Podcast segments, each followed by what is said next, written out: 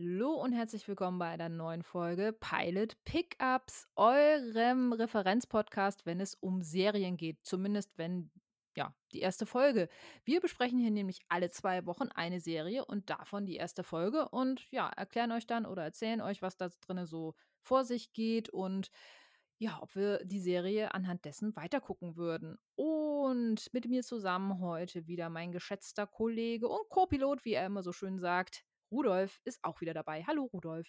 Hallo und wunderbare Grüße an meine Referenz-Co- das ist so ein geiles Wort auch. Referenz-Lieblings-Co-Pilotin Nicole Lange in Hamburg. Hier meldet sich München. Sehr schön, sehr schön. Ja, das mit dem Referenz, das muss ich sagen, das habe ich von unseren äh, ähm, Kirschkuchen-Kollegen geklaut, so ein bisschen. Aber es trifft zu, man kann das durchaus behaupten, finde ich. Kann man mal machen. Schöne Irgendwie so. Grüße an, an den äh, auf den Schrottplatz. Nee, an den Gebrauchtwarenhandel. Genau, genau. Wenn ihr zuhört, äh, es war uns ein Fest auf jeden Fall. Hört in die kleine Special-Folge auf jeden Fall gerne rein. Die Mathilda, also Mathildas Kirschkuchen slash Pilot Pickups Sonderfolge, sie ist hervorragend geworden. Hm. Genau. Ähm, aber wir besprechen ja heute wieder eine Serie und ich würde sagen, wir legen dann auch mal los. Wir haben mal wieder eine Serie von unserem Serienprofi Brian Murphy und Ian Brenner, das Co-Duo, wenn man so will. Ähm, die beiden haben ja schon so Serien wie Dharma oder Ratchet zusammen ähm, ja, produziert und dafür auch schon zusammengearbeitet. Zwei nicht ganz so unerfolgreiche Serien. Mhm. Und ja, Never Change a Running System. Also haben sich die beiden erneut zusammengetan und die Serie kreiert, über die wir heute sprechen wollen. The Watcher. Bum, bum, bum, bum, bum. Wie es der Trend aktuell so will, ist man auch hier nicht verlegen darauf hinzuweisen, dass es sich um eine wahre Geschichte handelt, nämlich um folgende. Und Rudolf, jetzt dein Einsatz. Worum geht's bei The Watcher? Oh, ähm, ja, also die Kurzfassung, ohne jetzt schon in die erste Folge einzusteigen, lautet: In der Thriller-Serie The Watcher wird die Familie Brannock nach einem Umzug in ein neues Haus von einem Stalker terrorisiert. Punkt. Klingt ja in ähm, erster, in erster Instanz gar nicht mal so unspannend, ne? Das stimmt. Hm, Ja, wir haben es insgesamt mit ähm, sieben Folgen zu tun und ähm, die sind Genau, die alle sind so unter, circa 50 alle unter einer lang. Stunde, genau. Und ja, die erste Folge mit dem Titel Willkommen, Freunde, die ist 47 Minuten lang und die haben wir für euch angesehen. Dramatische Pause. Ach so, ich äh, ja. Genau. Die Serie kam am 13. Oktober raus, könnte man noch sagen, auf Netflix. Ist, glaube ich, sogar eine Original-Serie, soweit ich weiß. Und ähm, ja, sie hat es mir natürlich angetan, weil da eine von meinen absoluten Lieblingsschauspielerinnen mitspielt, nämlich Naomi Watts. Hm, absolut. Ne? Also, Mhm.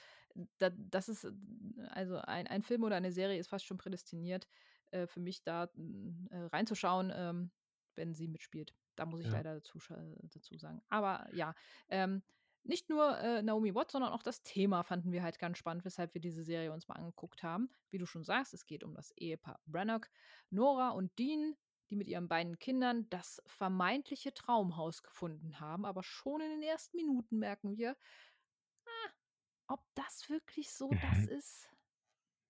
Ja, das stimmt.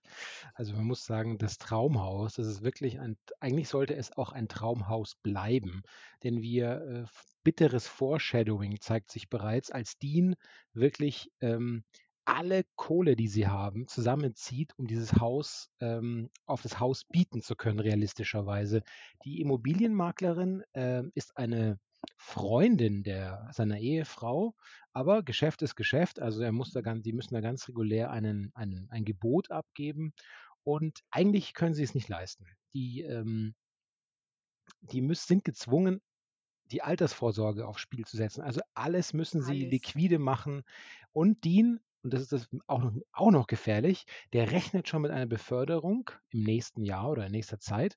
Und auch die rechnet er schon rein. Also da steht dann immer wirklich finanziell, steht da alles auf dem Spiel. Und das ist das erste Unheimlichste, Immobilienpreise. Da wurde mir gleich ganz anders vor dem TV, weil ich dachte, oh Gott, oh Gott, es riecht schon nach Katastrophe. Wie kann man nur so sein? Aber okay sie, ähm, sie kriegen den Zuschlag und sie ziehen mit ihren beiden Kindern, wie du gesagt hast, Ellie und Carter, dann ziehen sie in diese Vorstadtvilla. Und ähm, das, ja, also das Haus an sich, das ist wirklich schön, aber äh, es ist sozusagen die Nachbarschaft und die Leute drumherum, die es alles so ein bisschen eerie und spooky und seltsam und weird machen. Wie es halt immer so ist, ne? Immer die Nachbarn, ne? Genau. Das ist halt immer das Problem. das Problem ist, dass die Nachbarn das auch über mich sagen wahrscheinlich. Ähm, also, wir haben zum Beispiel ein Rentnerpaar, Mo und Mitch, das beobachtet die Nachbarn bereits mit Ferngläsern, ähm, als sie einziehen. Und, ähm, sie sind schon ganz kritisch, als sie feststellen: „Oh Gott, die bekommen ein Piano.“ Das Ehepaar Brannock zieht mit Piano ein, weil die Tochter auch Piano, äh, also Klavier spielen Spielen soll, soll. lernen soll, weitermachen soll. Und bereits zu dem Zeitpunkt sagt das Rentner-Ehepaar: „Gott verdammt, wir haben ein Problem.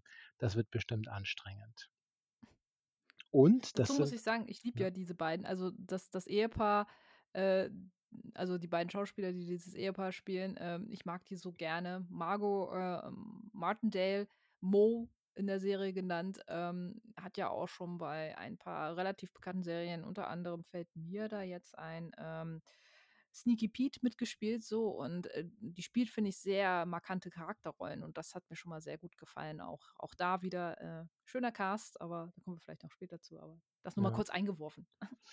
Also, das ist das sozusagen Weirdo-Paar Nummer 1 und dann gibt's noch 'ne noch eine wilde Paarung, ähm, 'n wildes Paar und zwar die bereits etwas ältere Pearl, das ist eine ältere Dame und die hat einen offensichtlich, ähm was ist das mittlerweile der korrekte Ausdruck? Nicht Hm. minderbemittelt, sagt man nicht, behindert auch nicht, äh, geistig zurückgeblieben auch nicht. Also, sagen wir mal, herau geistig herausgefordert vielleicht.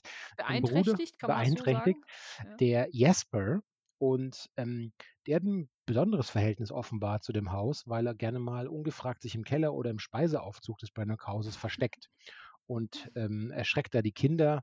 Und ja, also man ich glaube, jeder von uns würde erst mal sagen: „Okay, was machen Sie in, meinem auf meinem Grundstück, in meinem Haus?“ Das ist schon In meinem Speiseaufzug. ist richtig, das ist schon etwas seltsam. Aber, hm, allen ist klar, wenn man da jetzt tobt und vor allem gut sichtbar auf seiner Rasenfläche tobt und da irgendwie den Typen zur Sau macht und seine Schwester, dann, äh, hat man vielleicht gleich den Ruf weg von: „Wie können Sie denn wie können Sie auf jemanden einschimpfen, der in 'ner solchen Lage ist? Haben Sie denn gar kein Herz?“ Na ja, also bringt die Pearl auch immer gerne zum zum Ausdruck irgendwie. „Wie können Sie denn den Speiseaufzug aus diesem Haus entfernen wollen? Und was wollen Sie denn noch alles verändern?“ Irgendwie und so. Also, Mhm. die ist sehr darauf bedacht, äh, das Haus so zu lassen und die Umgebung so zu lassen, wie sie ist Ja. und kommt sehr schwer mit Veränderungen offenbar klar. Also, die, wie man in München sagt, die die, äh, Zugereisten sozusagen, die werden offensichtlich in dieser Gegend sowieso, äh, nicht sehr geschätzt. Und dieses Haus hat auch wohl so 'ne Geschichte, dass man die dass die Besitzer, äh, davor schon recht früh das Handtuch geschmissen haben. Ähm, wie dem auch sei. Das ist ja alles könnte man alles unter dem Bereich, äh, weird, äh, verbuchen, aber dann kommt sozusagen das nächste Eskalationslevel. Die Familie bekommt nämlich seltsame Briefe von einem anonymen Absender, der sich selbst „The Watcher“ nennt, hence der Titel der Serie. Und der behauptet, das Haus zu beobachten. Er hat's praktisch auch geerbt. Er ist schon der sozusagen der Watcher in der nächsten Generation und er suggeriert auch durch seine Schreibe, dass er mittlerweile weiß, wo wer im Haus schläft, wie die Namen der Kinder sind und dass er guten Einblick hat in das ganze Leben. Und, ähm, die Reaktion der Familie ist natürlich eine, die: „Wow, also hier geht's 'n Schritt zu weit.“ Man geht zur Polizei, aber die Polizei ist eher so: „Chill dein Leben, Digga.“ Ja, sehr Jetzt bleiben unaufgeregt. genau, jetzt bleiben Sie mal ganz cool. Das kann ja praktisch jedem mal passieren. Ähm, also, die wissen die sind einfach da merkt man, entweder stecken sie das wird auch so 'n bisschen angedeutet, man ist ganz geschickt inszeniert. Entweder stecken die vielleicht mit den Leuten unter einer Decke oder sie sind einfach wirklich hilflos, weil sie keinen Ansatzpunkt finden aufgrund der Technik des Briefs. Vielleicht gibt's da keine Spuren oder wie auch immer. Das ist auf jeden Fall führt das nicht sonderlich weiter. Und dann Ja, dass dauert Nora erst mal auch denen aber auch sagen muss so: „Ja, machen Sie doch mal hier, äh, 'ne Speichelprobe von der Briefmarke oder vielleicht 'n paar, äh, Abd Fingerabdrücke kann man doch auch mal nehmen“, irgendwie so. Ja, ja. Ähm, das äh, die Vorschläge werden auch, äh, relativ resolut dann so: „Ja, können wir machen, aber dann kommt das erst in 'ner Woche wieder und, äh, ja, also eigentlich habe ich auch keine Lust.“ Ja. Also, man merkt schon, Nora hat auch hat das beste CSI-Wissen. Ähm, das wird aber komplett ignoriert. Na ja, und dann geht es aber hart, hart weiter. Peter, Peter Freunde, Freundinnen jetzt die Augen zuhalten, denn ähm, der, eines der Kinder, der Kater, der zieht mit seinem Haustier ein. Das Kind, das ist ein Frettchen. Keine Ahnung, Hm. warum das so ein beliebtes Haustier ist. Ich finde es alles ein bisschen äh, Wildtiere halten, alles ein bisschen schwierig, aber okay. Dieses Frettchen pisst nicht nur auf den teuren Boden, sondern es wird auch plötzlich tot auf dem Flur aufgefunden. Und das ist natürlich dann schon nächstes Level, weil äh, heute vielleicht das Tier, morgen einer der Bewohner. Fragezeichen, Fragezeichen. Und die Reaktion der Familie erneut, äh, die Polizei wieder, äh, ja, okay, das ist schon nicht so cool, aber mm, can't do nothing about it. Hm, wie wäre es denn mit einer Alarmanlage? Tada! Und schon tritt ein neuer Charakter auf den Plan. Und ähm, ja, ähm, Fancy Sicherheitsmann. Genau, Soll fancy alles sicherer Sicherheitsmann. machen. Ja, also so ein, so ein so junger, junger, äh, hipper, 19, urbaner ja. People of Color Self, Selfmade Millionär in Spee baut da die Alarmanlage ein für einen verdächtig günstigen Preis. Der Fatih ist eh schon so, der Fatih wittert zwar ein Bombengeschäft, aber gleichzeitig nimmt er zur Kenntnis, dass, oh oh, meine pubertierende Tochter und dieser Jungunternehmer, die sollten sich mal nicht zu hart anfreunden. Außerdem, Helikoptervater auf Genau. Rang 8 stellen. genau, Helikoptervater sagt, hey, Lippenstift hier im Haus kannst du knicken. Kannst du knicken, Madame. Und die Das Nora gibt sehr- noch, man, ja, man merkt, wie, wie, un, also wie unausgeglichen er mit ihr umgeht und wie, wie locker er mit seinem Sohn umgeht irgendwie. Also da ist alles fein so irgendwie. Der Mhm. macht keine Probleme, der geht auch nicht mit irgendwelchen äh, ja, Jungs aus, so, ne? Also vermutlich Ja. nicht, keine Ahnung, vielleicht später, aber äh, also das ist halt so, so komplett so, sie darf gar nichts, wird auch mit Argusaugen beobachtet so und mit dem Sohn ist alles, na Partner, alles cool so. Ja, und die Nora lässt da auch diesen, lässt da, die, der, der Mutter fällt es also auf und sie lässt diesen hyperprogressiven Satz dann fallen beim Essen. Sie sagt, wollten wir unsere Tochter nicht zu einer Frau erziehen, die zu ihrer Sexualität steht oder die ihre Sexualität gesund auslebt oder irgendwie so. so Ja, das fand man- ich, das fand ich einen guten Satz tatsächlich so. Ähm, und ähm, also der Vater ist auch mit dieser Aussage merklich überfordert. Ähm, Ja, ja, aber- also aber, äh, Nora und ihr Prius, also vielleicht sollte man auch noch sagen, weil als dann so losgeht, der psychisch auch eine, ist es für die Ehe ja auch nicht so cool. Man merkt schon, die Spannungen nehmen überhaupt einfach krass zu und ähm, zu dem Zeitpunkt, da, da ähm, sucht die Nora auch bei ihrer Maklerfreundin noch ein bisschen Hilfe und sagt, vielleicht es, wäre es hilfreich, wenn wir rausfinden würden, wer hat sich denn noch für das Haus interessiert. Mm, Das besprechen sie so beim Essen und die Maklerfreundin erklärt ihr aber auch so eine Geschichte. Ähm, weißt du, also du musst auf jeden Fall alles tun. Leute beneiden dich für dieses Haus. Äh, jeder würde dich beneiden für dieses Haus. Und jeder, so der sagt, das, manipulativ, ne? ja, ja, ganz krass. Richtig manipulativ. Und ähm, sie sagt, also egal wie du es hinkriegst, du musst mit dem, du musst am Ende mit dem Grundstück dastehen. Und wenn die Ehe kaputt geht, dann sorg dafür, dass du mit dem Grundstück dastehst, weil denk immer an mein Leben. Ich habe meinem Mann das alles genommen, weil er mich, äh, er hat mich betrogen und er hat mich nicht zu schätzen gewusst, aber ich habe es ihm heimgezahlt.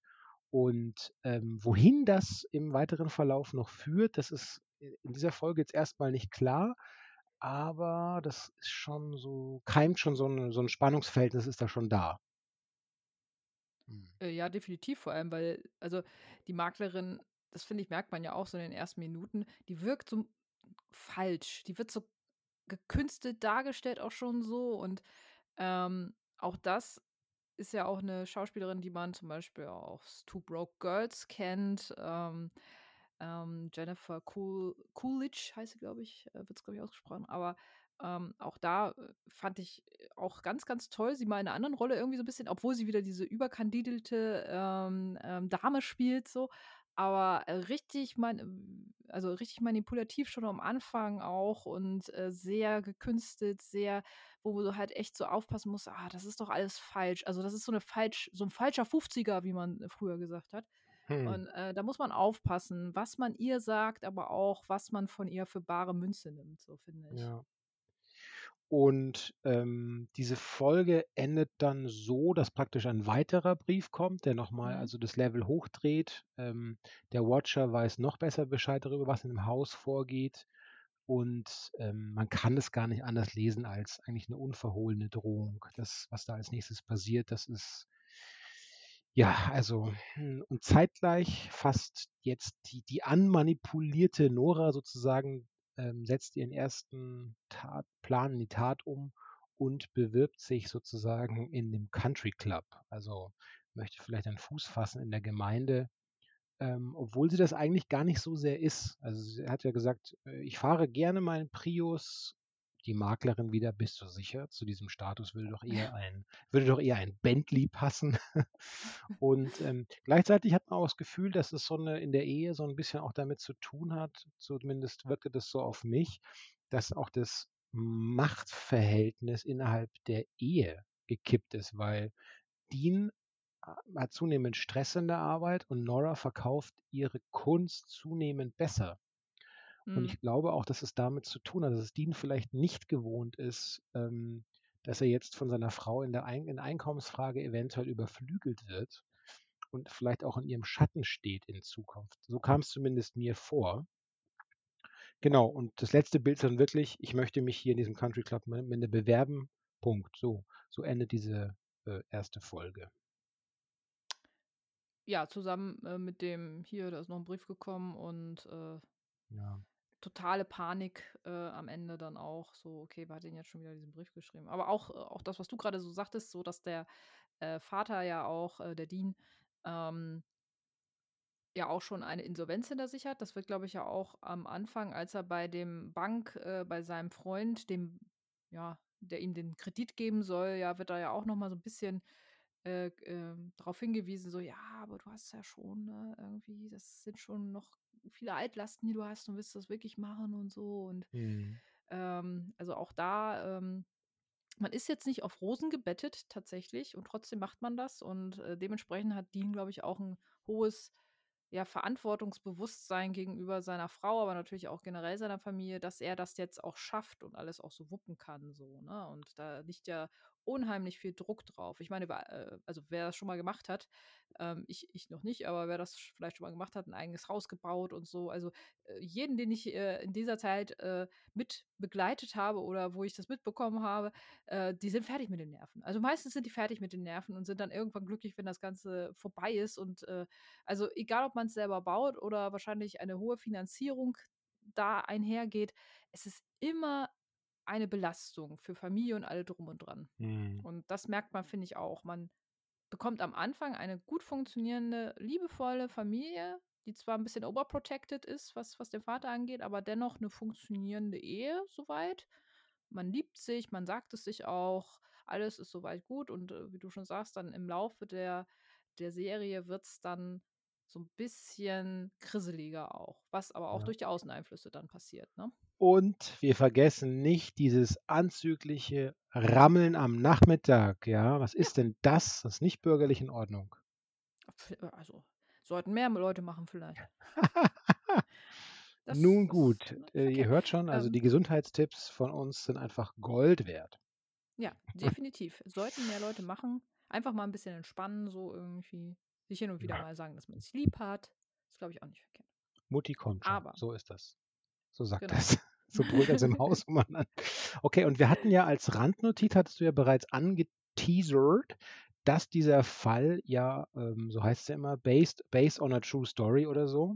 Ja. Und es gibt dieses echte Ehepaar tatsächlich und es hieß Derek und Maria oder Maria Bro Broaddus. Und die hatten ich habe das mal 'n bisschen quer quer in der Suchmaschine der Wahl eingehackt.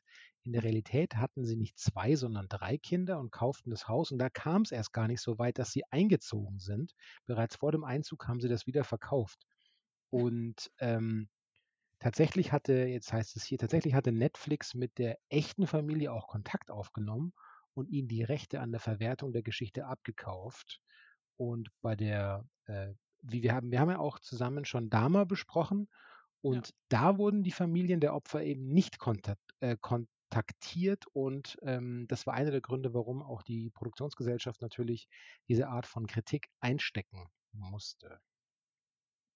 Ja, hier haben sie's richtig gemacht, ähm aber ja, was sagen wir zu der Serie? Also ich ich fand's im 1. Moment schon sehr spannend von der Story her so. Ich ich finde es lustig, weil, ähm so diese ganze Tonality der Serie in den ersten Minuten, als, als Nora und, und die Familie ja dann sich das Haus angucken, bevor sie ein äh, Angebot abgeben, so, da kommen sie ja so rein in das Haus und Nora sagt als allererstes mehr oder weniger, das ist aber alles sehr steril hier so.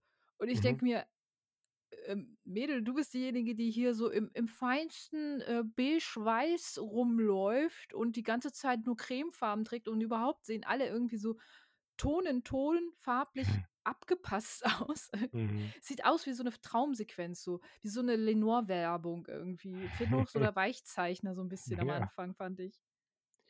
Ähm, ich finde, man merkt ganz deutlich, äh, wenn man sich jetzt vorstellt, dass der diese Briefe, die sie bekommen, wenn die jetzt von einem, sagen wir mal wenn die einfach am Tisch sitzen, von einem der Charaktere vorgelesen würden, dann wäre die Hälfte der Spannung weg. Also diese Wirklich. Sequenzen, in denen der Brief praktisch von diesem fiktiven Sprecher oder der fiktiven Sprecherin so mit leicht verzerrter Stimme vorgetragen werden. Ich beobachte Sie. Da wirkt es auf einmal äh, reichlich unheimlich, aber im Grunde könnte man sich auch über diese schwülstige, arg prosaische Sprache äh, richtig lustig machen und da hätte es den, hätte es die Bedrohung, den Bedrohungscharakter auch nicht mehr so ganz arg. Die äh, skurrilen Momente mit den Nachbarn sind die, weil dort immer unterschwellig halt so Bedrohung suggeriert wird, wie so, wir behalten sie im Auge und heute schneide ich Rosen, morgen schneide ich ihnen das Auge aus dem Schädel. Ähm, Ja, schon ein bisschen ja, weird. Wenn die da und auf einmal auf, dem- auf dem, auf dem, äh, auf dem Rasen ähm, die Pearl, gespielt von Mia Farrow, fand ich auch ganz schön, die mal wieder zu sehen in der, ja, in, in der Rolle. Ähm, für, für aber manche, ins, insgesamt hat es mich nicht ganz so gepackt. Ja, ach doch, ich habe, also die zweite Folge habe ich mir daraufhin auch angeguckt. Ähm, weil du ein Watcher bist, eine weil Watcherin. ich ein Watcher bin. Ähm, Watcher, Watcher, für mich bist du wie. Naja, I auf got this Fall. feeling, somebody's watching me. Oder so. Ja, aber das, das fand ich halt schon ganz spannend. Ich fand die Briefe auch, ähm, natürlich, äh, wie du sagst, gewinnen sie deutlich an äh, Brisanz, wenn sie von so einer verzerrten Stimme vorgelesen werden. Aber dennoch fand ich, was, was er so geschrieben hat und so, also ich kann mir schon vorstellen, dass man da dann Angst bekommt, wenn jemand sowas schreibt. Und wenn jemand sagt, so, ja, also das Haus will Blut und so und geben sie ihm's und so nach dem Motto. Hm. Ähm, fand ich schon ganz gut. Ähm, ich fand die Charaktere an sich, und das ist vielleicht halt wieder so ein typisches Murphy-Ding, teilweise ein bisschen überzeichnet so. Die Nachbarn, die da an der Seite mit dem Klappsch also mit der Liege mit dem Liegestuhl sitzen und mit dem Fernglas rüber gucken, die äh, also die Pearl mit ihrem Bruder, die sahen aus wie oh, wie heißt dieses eine Gemälde noch? Weißt du, wo wo die Frau neben dem Bauern steht, der diese Mhm. Ja, ja. Forke in der Hand hält? So ein, Wie heißt es noch mal? äh, amerikanischer Kunstban Klassiker. Ja, Kunst Kunstbanausen. Ich Das schneiden wir nachher rein. Ja, genau. Äh, So. wir wir reichen das nach. So sahen die beiden aus. Hättest du dann die daneben gestellt, wäre es eins zu eins 'ne 'ne Kopie von dem von diesem Bild, fand ich, gewesen. Dann die, äh, Tochter, die in der Pubertät ist, ähm, die natürlich sofort mit dem sich fancy Sicherheitsmann, ähm, anbandelt irgendwie. Da da knistert das aber ganz schön, obwohl er ja eigentlich nicht darf. Zumindest was die Eltern sagen. Beide Äh, dürfen nicht. Eltern angeht. Skandal. Ja, ja, du bist 19 und sie ist 16. Das ist, äh, gegen das Gesetz so. Ne. Aber, aber nicht Ich das es nicht. Gesetz der Liebe. Ja, genau. Ähm, die Schauspieler fand ich durch eigentlich durchweg gut. Wie gesagt, hier und da von den Charakteren ein bisschen überzeichnet, ähm, aber sonst, ähm, dass wieder das Frettchen dran glauben muss, Hm. ja, das ist halt so ein typisches Stilmittel. Man bringt irgendwie ein Tier rein und killt es dann im besten Fall schon gleich in der ersten Sekunde, um die Brisanz etwas darzustellen oder noch, noch stärker in den Mittelpunkt zu rücken irgendwie. Finde ich so ein bisschen überholt mittlerweile so und finde es auch immer schade, wenn, wenn das immer so hergeholt wird als, als Dramapunkt. Ähm, die Polizei fand ich viel zu sorglos. Da habe ich mir auch teilweise gedacht, so gibt es sowas, also das kann doch gar nicht sein. So, da werden solche Briefe verschickt und die Polizei macht da so wie gar nichts. Also, das fand ich auch ein bisschen, ja, unglaubwürdig, weiß ich nicht, aber gut. Ähm, insgesamt fand ich es halt doch schon spannend genug, um die zweite Folge dann nochmal anzugucken. Ähm, ich, ich würde der Serie einen Try geben, ja. Geben Sie auch dem Gemälde American Gothic einen Try, das 1930 von Grant Wood gemalt wurde. So, hiermit offiziell nachgereicht. Ihr Banausen da draußen, natürlich wussten wir es. Es ist ganz geschickt von uns so geschnitten jetzt, als ob wir es nicht gewusst hätten. Hm. Ah, tatsächlich. Ja. Ähm, gut, also ihr seht, im Cockpit ist nicht immer Einigkeit, aber wo schon Einigkeit herrscht, ist, dass wir uns in zwei Wochen ja schon zur nächsten Folge Pilot Pickups wieder hören. The Listener sozusagen. zur, Letz oh ja, zur letzten Folge dieses Jahres müssen wir dazu sagen. Ach ne? krass, ja, äh, ja. Möchtest du dazu noch kurz ein, ein Wort sagen? also kann, kann ich jetzt, kann ich auch in der nächsten Folge machen. Ähm, ja, wir gehen ja in eine kleine Winterpause, ne? Also hier so äh, Holidays und so, ne? Es ist ja bald Weihnachten, wir, wir wissen es. Wenn die Folge rausgeht, ähm, war Toten Sonntag schon und dann ist ja auch schon bald der erste Advent und ähm, einfach, ja. Ja, einfach mal. Weil wir gesagt haben, wir müssen auch mal Familie und so, ne? Und ähm, ja. Bisschen, bisschen Serien nachgucken auf jeden Fall, damit wir wieder auch schön im neuen Jahr euch äh, ein paar äh, tolle Folgen geben können. So. Ja, und über weitere geheimste Projekte, die im Vorhinein im Vorgespräch besprochen werden, halten wir euch auf dem Laufenden. Ihr wisst davon noch gar nichts. Hihi, hoho. Aber jetzt gilt folgendes. Ja. Wenn euch Pilot Pickups gefallen hat, oder natürlich, also und oder immer gedacht, ja, die heutige Folge, dann helft uns auf jeden Fall bekannter zu werden. Erzählt euren Freunden, Familienmitgliedern, Bekannten von uns, teilt unsere Folgen, auch die heutige. Womöglich bewertet uns positiv auf euren Streamingdiensten. Das geht bei Apple, das geht bei Spotify und somit werden wir auch besser gefunden. Folgt at Pilot Pickups gerne auf Twitter sowie Instagram und natürlich könnt ihr uns jederzeit Serien vorschlagen, die wir uns mal vornehmen sollen. Per E-Mail ganz klassisch erreicht ihr uns natürlich auch einfach an pilotpickups at gmail.com schreiben. Wir freuen uns auf den Austausch mit euch, egal auf welcher Plattform. Und damit mache ich den großen Pilotenwinkerich und sage, Nicole, es war mir eine Freude. Wir hören uns im Bälde. Ja, vielen Dank, Rudolf, und bis zum nächsten Mal. Tschüss. Tschüss.